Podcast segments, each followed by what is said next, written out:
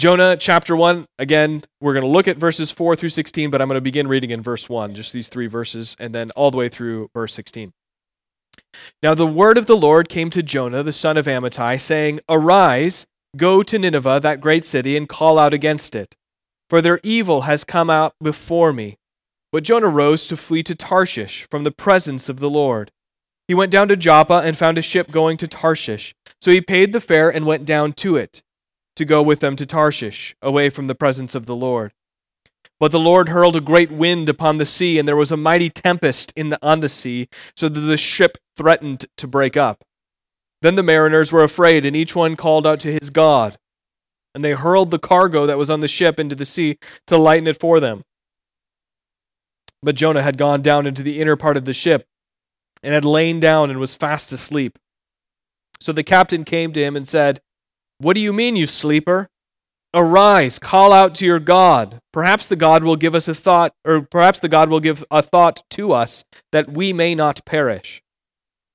And they said to one another, Come, let us cast lots that we may know on whose account this evil has come upon us. So they cast lots, and the lot fell on Jonah. Then they said to him, Tell us on whose account this evil has come upon us. What is your occupation? And where do you come from? What is your country? And of what people are you? And he said, I am a Hebrew, and I fear the Lord, the God of heaven, who made the sea and the dry land. Then the men were exceedingly afraid and said to him, What is this that you have done? For the men knew that he was fleeing from the presence of the Lord because he had told them. Then they said to him, What shall we do to you, that the sea may grow quiet for us? For the sea grew more and more tempestuous. He said to them, Pick me up and hurl me into the sea. Then the sea will quiet down for you.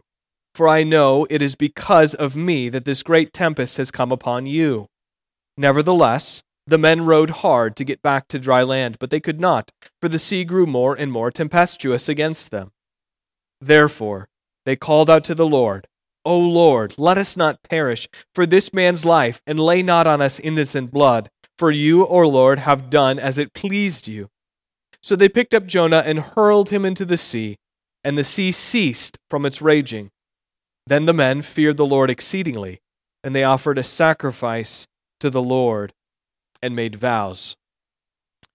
Some of you have experienced or know someone who has or even is currently experiencing what we would call in our in our vernacular a downward spiral.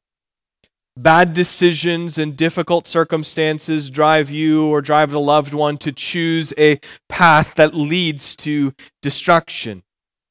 Things start to fall apart. Your closest friends feel distant. Your work feels unsatisfying.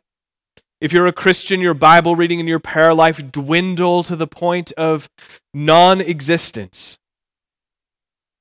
But something when we observe in ourselves a downward spiral or observe in someone that we love a downward spiral, something that is always true is that it doesn't just happen, it always begins somewhere.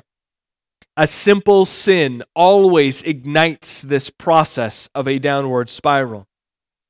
And to be more exact, what we see in Jonah is exactly what happens when we kick off a downward spiral. We ignore God's word. That's what always kicks off this downward spiral. Jonah here is an example of this. He goes into a, what we call again, a downward spiral in chapter 1. Last week, we explored the simple sin that moved Jonah to the edge and then over. He, understanding exactly what God was requiring of him. If we see in those first three verses, God calls to him. He came to Jonah and said, Arise, go to Nineveh, that great city, and call out against it, for their evil has come up before me. We see Jonah do the exact opposite of what God tells him to do. God tells Jonah to go to Nineveh, but he turns and goes the other way. He goes down to Joppa and boards a ship going to Tarshish, the exact opposite direction that God had called him to.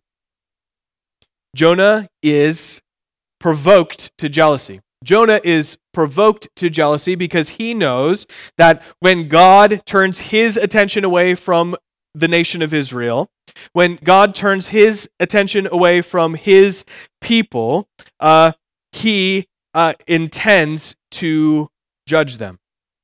Jonah knows that generation upon a generation of sin in Israel has provoked jealousy in Israel, or uh, has provoked God to jealousy uh, over Israel. And so, Deuteronomy 32, what Moses says is that is that when God is provoked to jealousy because of the sin of Israel, he will turn his attention away from Israel and provoke Israel to jealousy.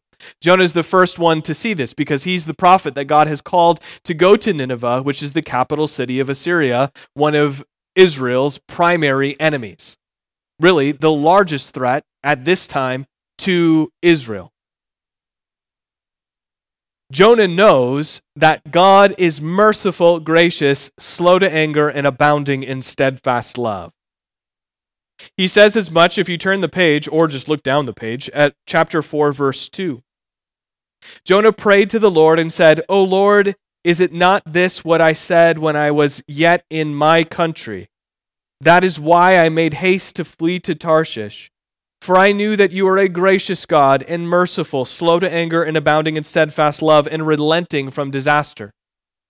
Jonah is upset at the character of God because it means that the Ninevites in chapter 3, when we get there, will repent and that through their repentance, God is showing favor and mercy. He is showing patience and kindness. He is showing abounding steadfast love to a people other than Jonah's people. Jonah is jealous for God's attention. Jonah knows that if God is sending him a prophet of Israel to Nineveh, that God was planning to show the Ninevites mercy. Oh no. What was that? Okay, I'm good. I'll just I'll stand very still. This makes Jonah mad. This upsets Jonah. So Jonah takes his first step away from God's presence. Look at verse 3. He paid the fare and went down into it, the ship that is, to go with them, the sailors that is, to Tarshish, away from the presence of the Lord. And remember last week when we talked about the presence of the Lord, the presence of God, it isn't indicating here a concentration levels of God. Like, oh, there's more God over here, so I'm going to run away. No, no, that's not how. God is everywhere. He's omnipresent. God is in Joppa, he's in Tarshish, and he's in Nineveh, and he's in Jerusalem, and he's he's wherever Jonah is. God's presence is not some mystical air that we have to enter into. God's presence means here specifically to be within the will of God. Or we could say God's presence is to be, to be more concrete, God's presence is to be in submission and obedience to God's word. We desire God's presence because when we understand that God is present with us, it means that we are operating within God's will. If you're looking at God's word regularly and ignoring it, or ignoring God's word altogether, simply ignoring it, there is no way for you to be, in this sense, in the presence of God. You cannot live a life of rebellion and resistance and be within God's presence. It's impossible. Jonah runs away from God's presence, not in the sense that he runs away from concentration of God, but he runs away from God's presence in the sense that he resists and rebels against the will of God that had come to him. Jonah's first step away from God's presence is to refuse to obey God's word that came to him in chapter 1, verse 1. And so, what this results in, this is the sin that kicks off Jonah's downward spiral. Jonah goes on a descent, and that descent will cause him to press right up against death itself. If you go to chapter 2, verse 2, and we'll get there next week, but if you look at verse 2 in chapter 2, Jonah cries out out of the belly of Sheol. This is, he's in the fish here. But this is the lower, below the earth area, close to death. He cried out to God, and he hears, God hears his voice. But his downward spiral brings him to this point where he is pressed up right against death itself. The text gives us clear indicators that this downward spiral is happening, that he's headed on a descent. And when Jonah attempts to flee from the presence of the Lord, he is always, in the text, he is always going down. Look at verse 2. Or no, excuse me. Look at verse 3. But Jonah rose to flee to Tarshish from the presence of the Lord. He went down to Joppa and found a ship going to Tarshish. So he paid the fare and went down into it. He goes down into the ship. He is on a descent. Look at verse 5. Jonah had gone down into the inner part of the ship and he had lain down and he was fast asleep. He's on a descent. And then in chapter 2 verse 2 again, he is at the he is at rock bottom in the belly of Sheol, in the belly of the fish. Jonah cries out to God from the depths of Sheol. In the depths of Sheol, the lowest place that Jonah can go, he's pressed up against death. This is all important information for us to see how chapter 1 unfolds. The, the narrative that occurs in, chap- in verses 4 through 16 in, in chapter 1. And so there are three things that I want to point out to you this morning. Three things that are contained within here and this is uh, uh, wonderful. Um, for an English major like me, I love these sorts of things because the way that this is structured, the way that this chapter is structured, points to so many larger truths throughout all of Scripture. It's really a wealth. It, it's a, it's a, we get to mine this together this morning, and I'm really excited. So there are three things to point out this morning. Um, the first is this Jonah's descent as a parable. Second is this Jonah's sin as a leaven. And third, Jonah's journey as a type. We're going to focus on that first one quite a bit because I think that one's going to help us really understand the rest of the book, and then the, the other two a little bit less so. But we'll use these three headings to structure our time together this morning. So the first one, Jonah's descent as a as a parable. Jonah's descent as a parable. What happens in chapter 1, what I just read, what happens in chapter 1, verses 4 through 16, inf- unfolds in this narrative story type that almost feels like it's a story that Jesus himself would tell during his earthly ministry. And we call those stories parables. And the word parable literally means ish to cast alongside.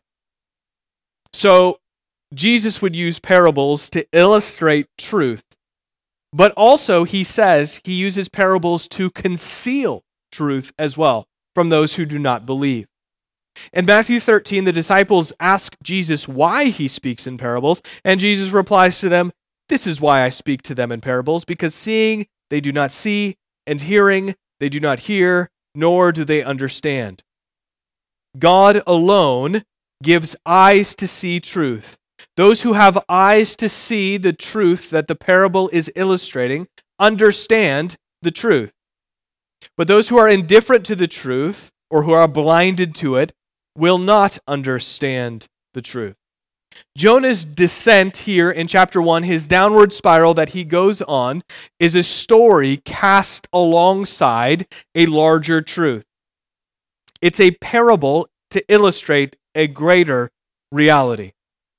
Now, when you hear the word parable, you might think, okay, so not historically accurate. In this instance, no, this is absolutely, we should take this as with historical accuracy. The events of this book actually happened. But what God does oftentimes in our lives and in Scripture is He takes even historically accurate things that were lived out by the characters and, and orchestrates real historical events in particular ways so that uh, we would be able to describe Jonah's descent as an enacted parable, something that actually happened, but can be used as an illustration to point out larger truth lived out here by Jonah. In order to understand the greater realities, though, that are being pointed to, there's a couple of key ideas that we have to understand about the Old Testament in understanding what is going on here and the larger truth behind what's contained. These things are all throughout the Old Testament, these ideas.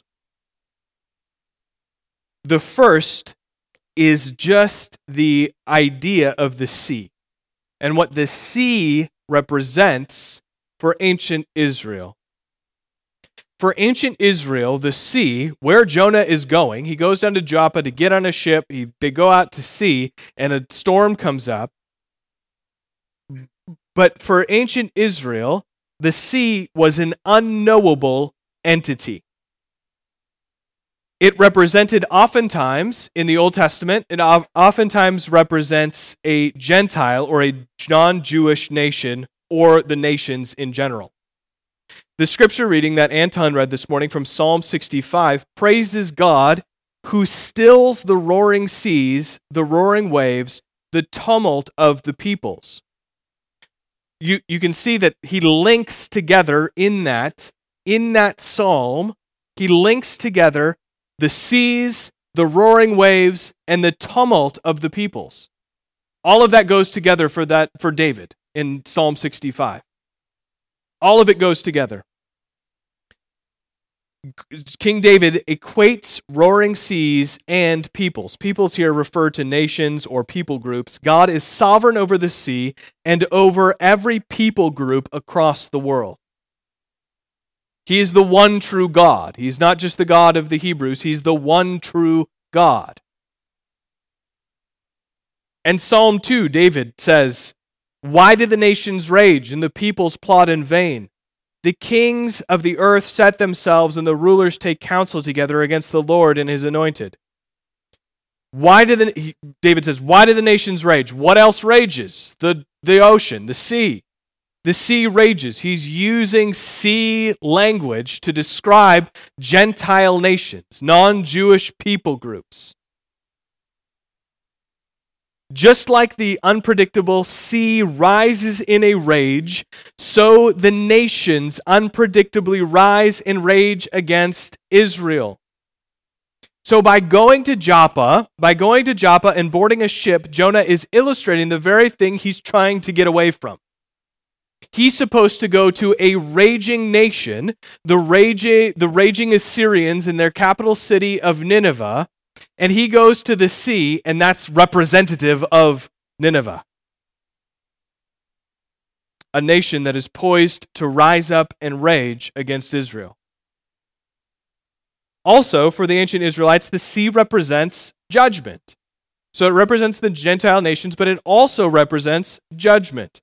During the Exodus, God, you know this story well, God parts the Red Sea and the Israelites pass through on dry ground. But what happens to Pharaoh's army? The Red Sea closes over the top of them, destroying them in judgment. The Red Sea there represents the waters of judgment. God's people walked through judgment unharmed. God's enemies were swallowed up by judgment. We see this imagery again in Christian baptism. Over and over and over again in Scripture. When you're immersed under the water in Christian baptism and then you come up out of the water, you're making a statement about the reality that you pass through the waters of judgment to be raised with Christ on the last day. For those outside of Christ, Christian baptism is a sign and a symbol of condemnation because the waters of judgment for those outside of Christ will drown them. But for the Christian, for the one who has trusted Christ, those will be raised to walk in newness of life. You can see this theme throughout Scripture. The sea representing the Gentile nations that go that rise up and rage against God's people, and the sea as judgment, waters of judgment that need to be passed through. For ancient Israel, the sea represented the other nations of the earth and judgment. God will use Assyria and Babylon and other nations to bring judgment upon Israel. But God will ultimately cause Israel to pass through the waters of judgment. He'll bring them back into the land like he did during the Exodus. Jonah goes to sea, a great storm arises. The storm is called by pitching Jonah overboard. Jonah going to sea represents Jonah going to Nineveh. The great storm is Assyrians raging against Nineveh. And the calming of the storm is the repentance of Nineveh. So, what happens in chapter 1 here corresponds directly what's happening in chapter 3. If you've read through Jonah, you know that Jonah goes into Israel, he, or goes into Nineveh, he walks in, he starts calling out against Nineveh, and they repent. They repent. The other key idea from the Old Testament that we need to understand is the repentance of the nations. God isn't concerned just with the Israelites repenting, He's concerned with the whole world turning to Him and repenting. One of God's primary purposes for the Jewish people, one of God's primary purposes for the Israelites, is that they would be a light to the nations, to show who He is to the peoples of the world, so that they might turn to Him and repent and know the one true and living God. The sailors here in this story represent the nations of the earth. And verse 5 tells us, look at verse 5, they, it tells us that each one cries out to his God in the storm. This is a, a group of individuals from all over the world who worship different gods, not the true God, but worship different gods. The solution of the sailors is to, by chance, cast lots, hoping that one of these gods picks the right one, the one who's caused this problem. But God is not mocked, and the lot then falls to Jonah. He is, of course, the reason the guys are in the mess that they're in. They question Jonah, and Jonah answers their questions, but note how quickly they accept Jonah's words. Note how quickly in verse 10 uh, they accept Jonah's words. The men were exceeding, after Jonah tells them who he is, the men and, uh, were exceedingly afraid and said to him, What is this that you have done? For the men knew that he was fleeing from the presence of the Lord because he had told them. Again, this is a wild group of guys serving all sorts of gods, but immediately they have some kind of recognition that in order to get out of this mess, they need to cry out to this guy's God. Jonah tells him to throw him in. They seem like nice guys. They're like, hang on a bit, maybe it'll be fine. They don't do anything, and then they ultimately do throw him in. And as soon as they throw him in, the storm calms down. This is a picture of repentance, a picture of acknowledging that God is the one who can, the only one who can save. A picture that the Lord, the Hebrew God, the one true God that Jonah says that he fears, really, dude? Do you really fear him? Like, the one true God that Jonah says that he fears, the God who made the sea and the dry land, another reference to the sea, Gentile nations and, uh, and Hebrew people. They throw him overboard, and the sea immediately calms down. The repentance of the sailors, acknowledging God as the one true God, brings salvation to the sailors. Again, this will be played out again in chapter 3 in Nineveh. Just like the Gentile sailors repent and believe and were saved, so will the Ninevites repent and believe and be saved. Through the events in chapter 1, despite fleeing from God's task, Jonah illustrates exactly what God intends to do in Nineveh. Jonah thinks he's going the other way, and a bunch of people get saved. Mercifully, God gives the nations an opportunity to repent. A bunch of nations represented here on this ship. Calming the storm, God prevents the waters of judgment from consuming these people. The events of chapter 1 then illustrate what God plans to do through Jonah in Nineveh. Despite Jonah's descent and downward spiral, despite running from the presence of the Lord, despite resisting God's word, God's purposes are accomplished through Jonah. The second thing that we see here is that Jonah's sin is a leaven. Jonah's sin, again, we said it right out of the gate. Jonah's sin is to refuse to obey the word of the Lord that came to him. The Apostle Paul in 1 Corinthians 5 and Galatians 5 says that a little leaven leavens the whole lump. Now, he's not talking about baking, he's talking about the church in both instances. And he's talking, in the case of leaven, he's talking specifically about sin. Leaven is like a yeast, it's something that's added to bread dough to make it rise. Paul's point in both of these instances is that for the local church, like us, like Corinth, like Galatia, the local church, when it tolerates sin, it has a deadly effect. Not only to the one who's doing the sinning within the local church, but to the entirety of the church. When he says a little leaven leavens the whole lump, he, what he's saying is that unchecked sin, resisting God's word, will have an effect on everyone around the one doing the sinning. So consider Jonah. This is exactly what happens here in, in this passage. Jonah's sin immediately puts these sailors into harm's way. He immediately puts them into a life and death situation. Jonah refuses to obey the word of the Lord, and now the sailors are out at sea in a deadly storm. Jonah's downward spiral is dragging others down with him. His sin is like leaven, and it's having the effect on others one of the biggest lies, friends, one of the biggest lies that Satan will tell you is that you can sin in a vacuum.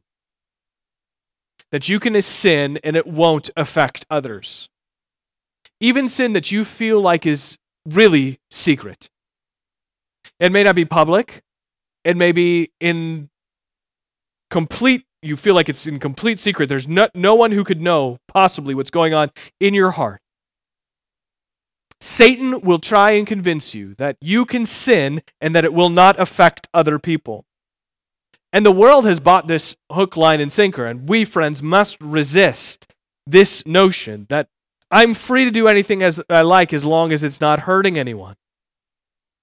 But, friends, the deception is here that there is never an instance where you can sin and it will not hurt other people. And in some instances, devastate them. You think selfishly that your sin is only contained within you. Friends, it's not. It never is. No exceptions.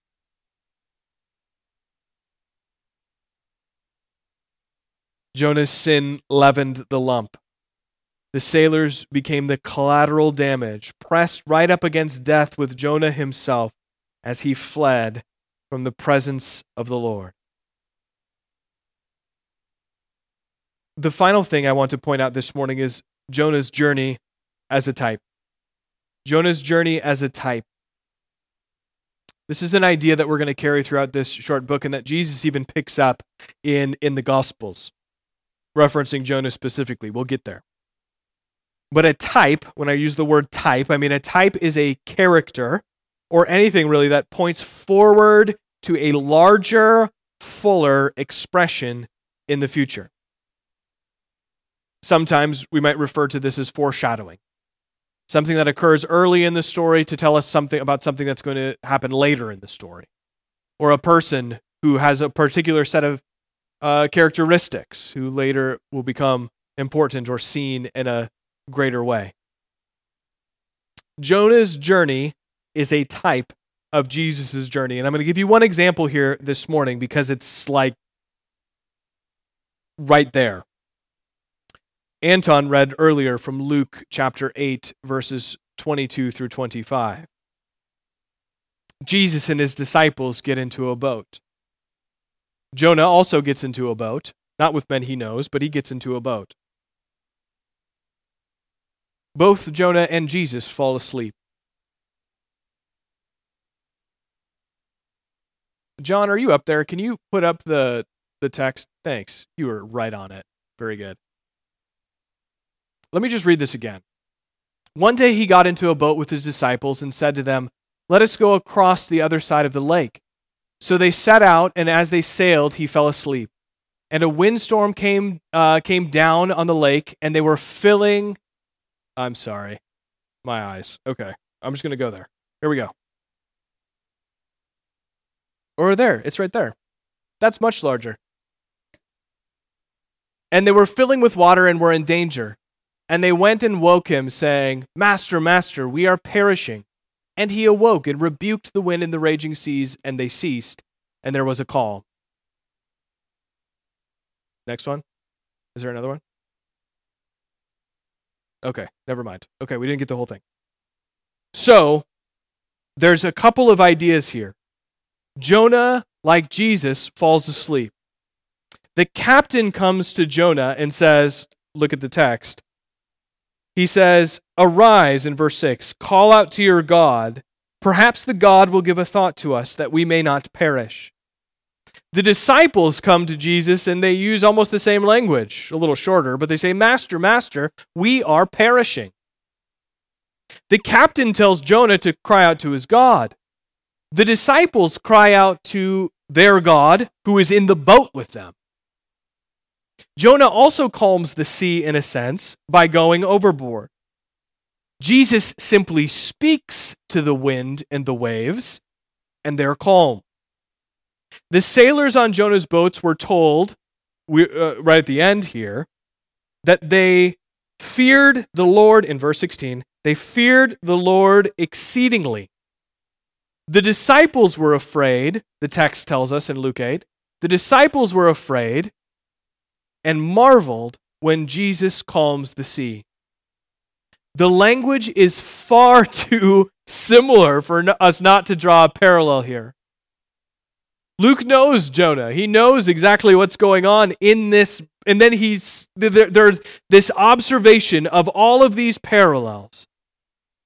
These words here in Jonah chapter 1 are moving us to a greater reality in the person of Jesus Christ.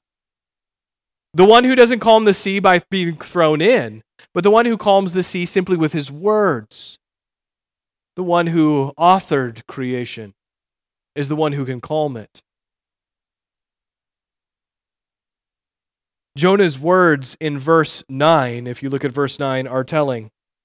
He says, I am a Hebrew, and I fear the Lord, the God of heaven, who made the sea and the dry land the God of the heavens, the one who made everything, the Gentile nations and the nation of Israel, would this one not be able to simply speak and bring the meteorological chaos back into order? Who then is this, the disciples say at the end of that passage, that he commands even winds and waters, and they obey him? Of course, it's God Himself. Of course, it's God incarnate, Jesus Christ. Jonah's journey here points us forward to Jesus Christ, the one whose sin didn't cause the storm, but the one who can silence it. So these three things, these three things that we see here, Jonah's Jonah, uh, Jonah's descent as a parable, his sin as a leaven, and his journey as a type, those three things lead us then to draw a handful of conclusions this morning. The first is this. The first is this God will bring about his purposes despite faithless responses. Jonah's response to the word of God was faithless. He chose to do the other thing. He sought to flee from the presence of the Lord. He tried to run from submitting and obeying to the word of God.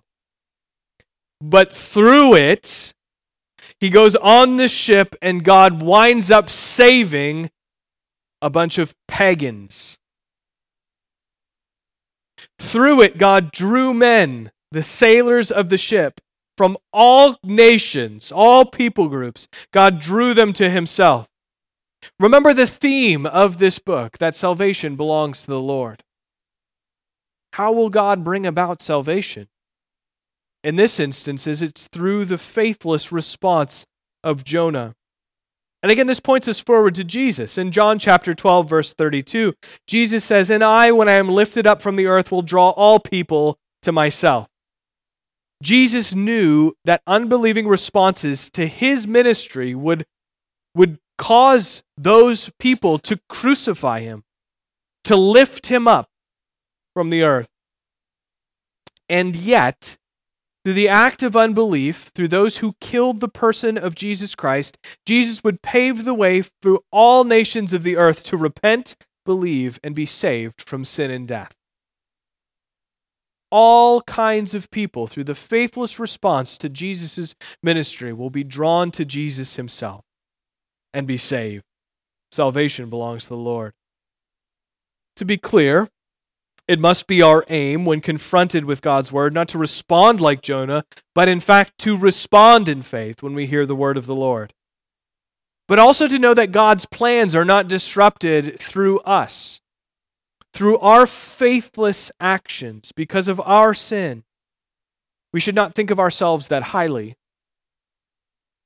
The Creator God is not limited by you. And in fact, He will turn your faithless responses into a way, always, for him to obtain glory. So, first, God will bring about his, his purposes despite faithless responses. The second thing I want you to walk away with this morning, this is where we started. The downward spiral of sin always drags others into it. The downward spiral of sin always drags other, others into it. Jonah refused to obey when God when God's word came to him. And that had an effect, a devastating, nearly devastating, entirely effect on those in the ship with him. Downward spirals always begin by ignoring God's word. When you nurse a sin, it bumps you closer and closer to the edge. Friends, there is no sin that doesn't move you closer to this downward spiral. When you ignore God's word, you inevitably find yourself teetering on the edge of disaster. It may seem innocuous, it may seem like it doesn't matter all that much. But, friends, it does. Brothers and sisters, it must be understood that a little leaven leavens the whole lump. Do you think that your grumbling and complaining about work won't set the tone at the dinner table? Do you think that coveting your neighbor's stuff won't create an environment in your household that is rife with discontent? Do you think that your slanderous tongue will not cause others to believe lies about victims of venomous speech? Do you think that casually viewing pornography will have no effect on your marriage? Do you think that drinking alcohol in excess will not cause others to stumble? And if you're thinking to me, if you're thinking, like, lighten up a little bit, consider the fact that Jonah nearly dragged all of these men on the ship to hell with him. Our chief problem isn't thinking that isn't thinking that sin is too big of a deal, but thinking that sin is no big deal. Thinking that this little sin, it won't hurt anyone. But nothing could be further from the truth, friends. Fathers who dabble in sexual sin often wonder why their sons have no self control in matters of purity, even when that sin has been done exclusively in secret. Mothers who make their children little gods, serving them at all costs, catering to their whims, wonder why their children's spouses in their marriages fall apart when their spouses don't serve them at all costs like mom did. You may think that your unforgiving attitude towards others or life of self pity isn't destructive, but your words and your actions ooze the poison that you yourself drink. Friends, we must not ignore God's clear commands given to us in Scripture like Jonah did. And I fear that there are those in this room who are ignorant of what God requires of you in His Word or that you have been lied to and told that those requirements are just suggestions, or to get rid of them altogether because we don't want to be legalists. Friends, it is not legalism to obey the word of the Lord. Legalism is trusting in those actions for your salvation. Don't trust in the works of the law for salvation, it cannot provide it for it. But trust in the person of Jesus Christ and then be free. Be free to obey all that God commands you in His Word. we are commanded to love one another. When you sin, you never sin in a vacuum. It is not possible to nurse sin. It is not possible to dabble in sin. It is not possible to sin in any capacity. It is not possible to love your sin more than you love the Lord your God, even in a little bit. The leaven goes to work, and we fail immediately to love others. The downward spiral of sin always drags others into it.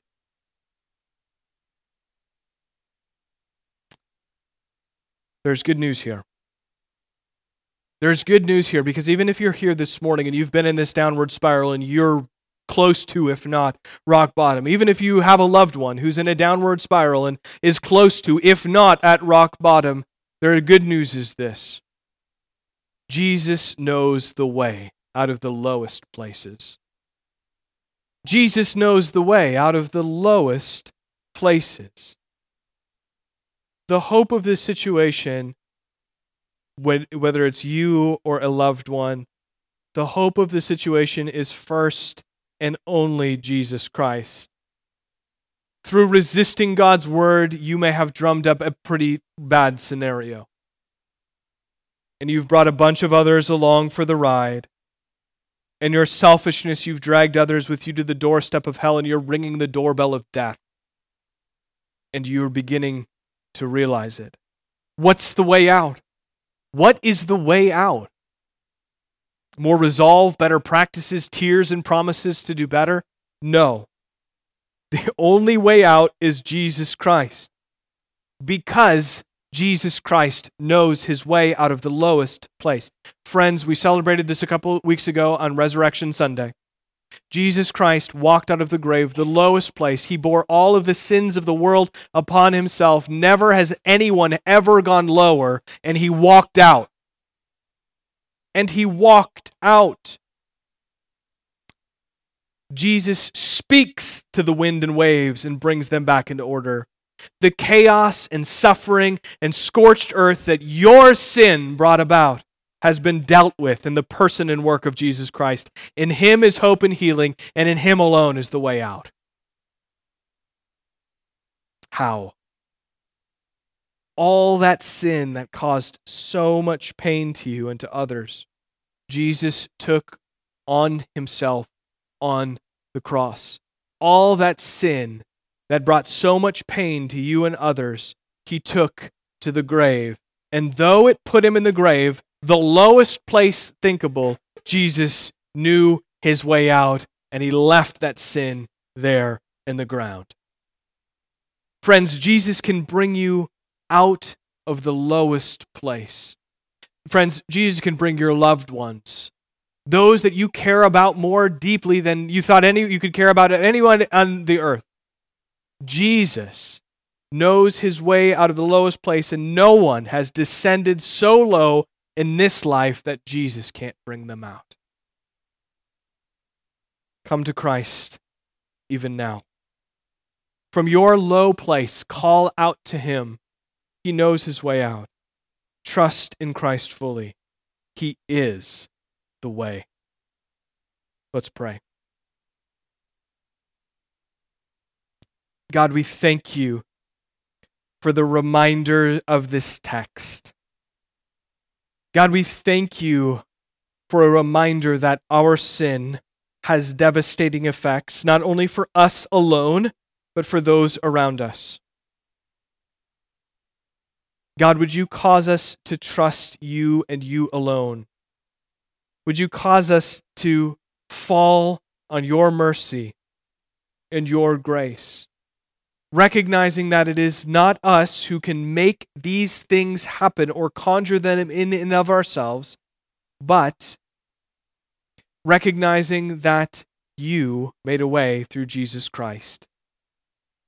God, would we not this week put off turning from our sin? God, would we not put off or downplay or seek to be ignorant of the severity of our sin. God, but would we see it fully so that we may rejoice even more fully in the understanding of what you've done for us in Jesus Christ.